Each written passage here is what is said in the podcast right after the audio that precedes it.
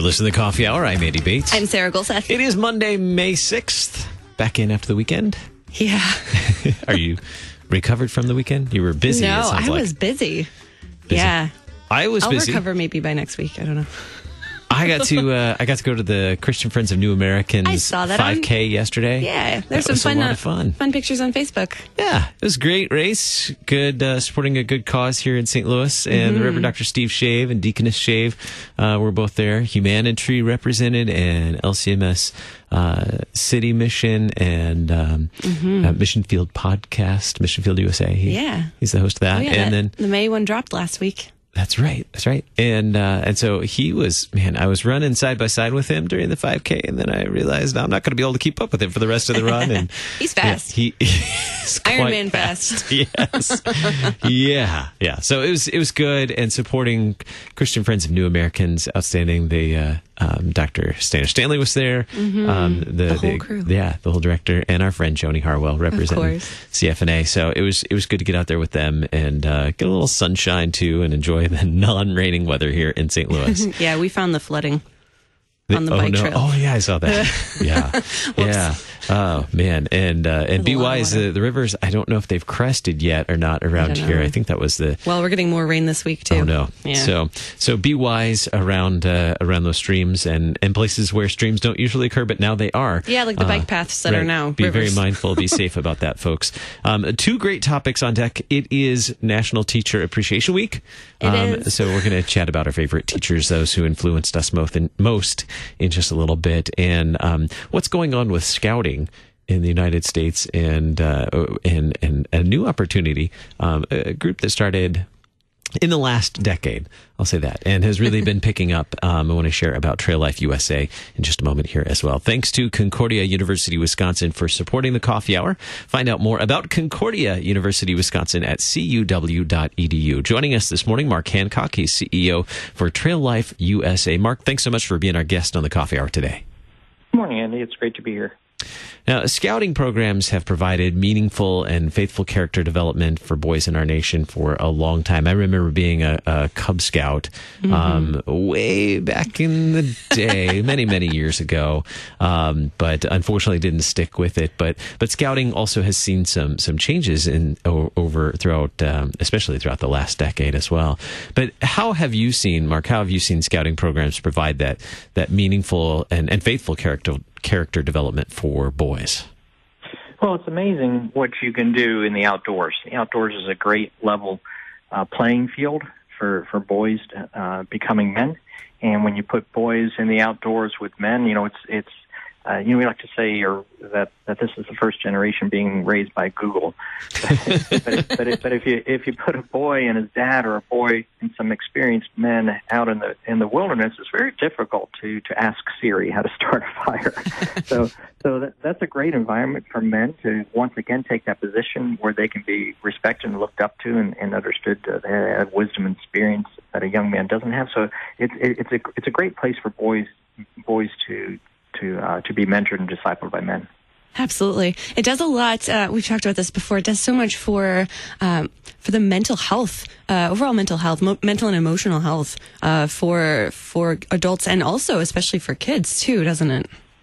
Yeah, it really does. And there's so many areas where kids compete, and they're not doing it. They're not being encouraged to compete, but there is real competition that boys do. Boys are built for risk and competition, and when you see them in a school environment, if a young boy just can't quite connect there, either academically or in sports or whatever, he needs a place to be an expert. And the outdoors doesn't have the sorts of requirements in order to excel out there that you have, maybe to be good at sports, or maybe that you intellectual leanings you may have that make you good at school. If you go in the outdoors and you work at it and you work at it and you study it, you can learn things in the outdoors. Like I said, it's a level playing field. So a boy who's not excelling in other areas, he can get out there and find out that that's something that he can do better than his friends.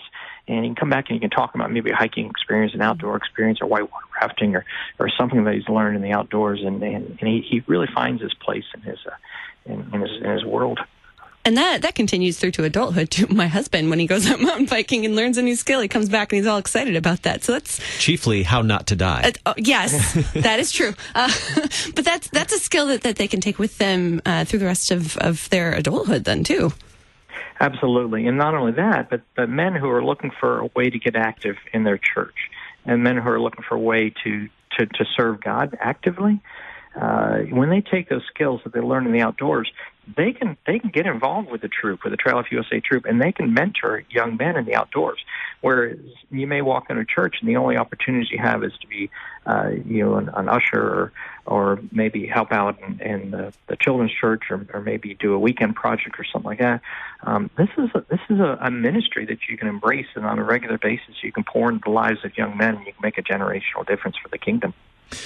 How have Christian congregations been a key part or key partners for scouting programs throughout, I would say, particularly here in North America and the United States? How have congregations been a part of scouting? Well, you're asking a historical question there, so let me provide the foundation for it. The Boy Scouts of America is about 108 years old, and they started with Christian ideals. And they were started in an environment, in a culture that you understood that the ideals that they were expressing were Christian and biblical ideas. However, as the culture changed, those ideals became more and more separated from the Christian underpinnings that they had. And so they just became good ideas or morals or ethics. And so along the way, somehow Boy Scouts kind of left their moorings of their Christian ideals, and the churches became a place for that scouting troop to meet. And so it would be on Tuesday nights in the basement, this group would meet. But there was no connection with the church because Boy Scouts had ceased to become a Christian organization. So, and that's one of the reasons that Trail Life USA was founded about 5 years ago when we recognized that the Boy Scouts were really moving in a direction. The membership standards and everything were changing. It was going to become more and more difficult for LCMS and other churches to be involved with Boy Scouts because of the moral direction that they were taking. So in Trail Life USA, the churches are very actively involved with the troops. And we consider our troops an outreach of that local church. And we only charter with churches. We only have churches. I should say there's a few minor exceptions, but they are Christian organizations, maybe a Christian homeschool association or something like that. But 99% of our troops are chartered by churches. And they are an active outreach, I guess is the best word that I can use, because you can invite a boy all day to come to Sunday school or whatever, and he may or may not come. But if a boy who's in Trail Life invites that boy to come to his troop or to come to his hiking, they're doing hiking this week, or backpacking or whitewater rafting or ziplining or something, that boy's going to show up, and that unchurched boy joins that troop, and then that unchurched family joins the church. So I have to give you a historical background because scouting started connected to Christianity 100 years ago. It drifted away from its involvement with the church, but Trail Life USA has restored the fact that the biblical underpinnings of Trail Life USA make it a great partner for the churches because we're about the same mission. How much oversight or direction do those churches have in their chartered troops? They have a lot of flexibility. We're trans-denominational, different faith traditions. We do have a Trinitarian Statement of Faith, which is basically kind of a Nicene creed. And so any church that can agree with that Trinitarian Statement of Faith. And then we also have a Statement of Values that talks about things like definition of marriage and integrity and stewardship and service and purity and those kind of things. If a church can agree with us on those causes, then they can charter a troop in Trail Life USA. So we have numerous denominations and faith traditions that are part of Trail Life USA, from Protestant churches to independent churches to Catholic churches, LCMS churches. We really cover the spectrum because we do allow so much program flexibility. Now, there's some things that are the same. If you're going to work on your hiking badge or your camping badge or your backpacking badge or your American Heritage badge, those are going to be the same no matter what denominationally. But when you get over in the values badges, then our values badges allow the churches to cater to deliver and to deal with their own theology and their own doctrine in the delivery of those badges. So we offer a lot of flexibility there. We haven't found any churches that have had challenges with our program for many denominations. as long as they can agree with a statement of faith. So underneath the umbrella of the statement of faith, we have a lot of flexibility for the local churches to operate their program.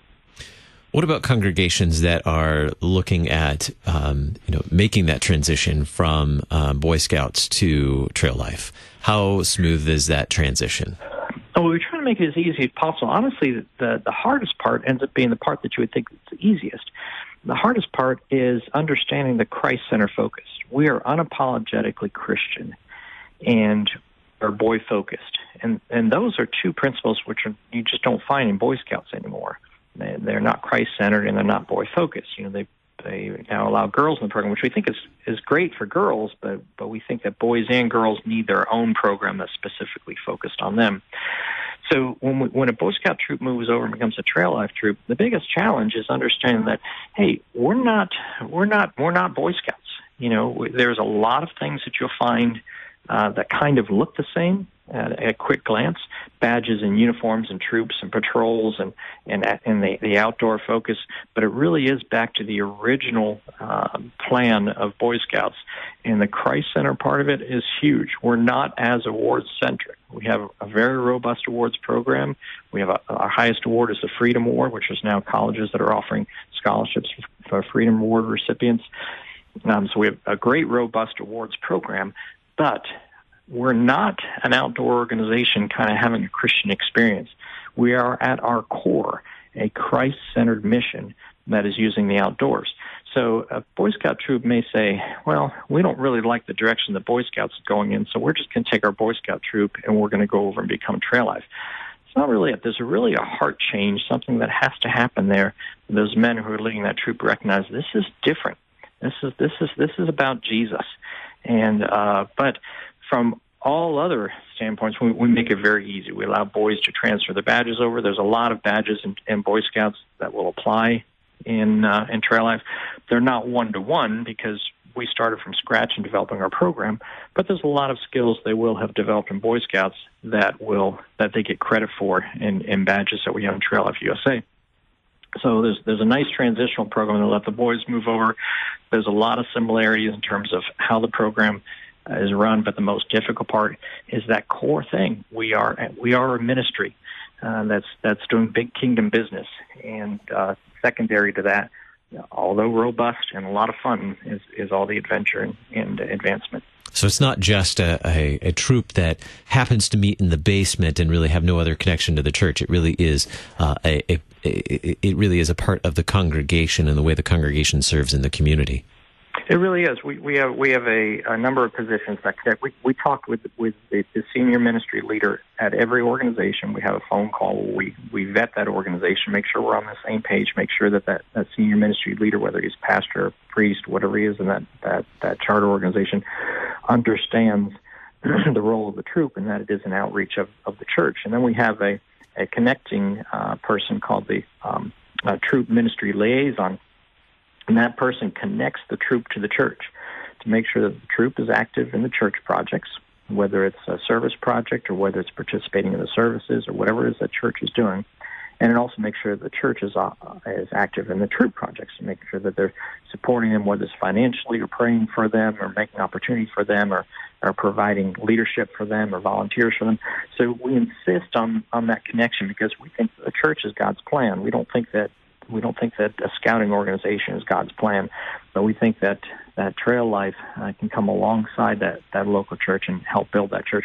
And we're seeing that over and over again. Like I said, that unchurched boy will join the troop, and then that unchurched family will join the church, and we see that over and over again. Our guest today, Mark Hancock, CEO of Trail Life USA. You can find him at traillifeusa.com. Thanks so much, Mark, for being our guest today on the Coffee Hour. Thank you. It's been a pleasure. I'm Andy Bates. I'm Sarah Golseth.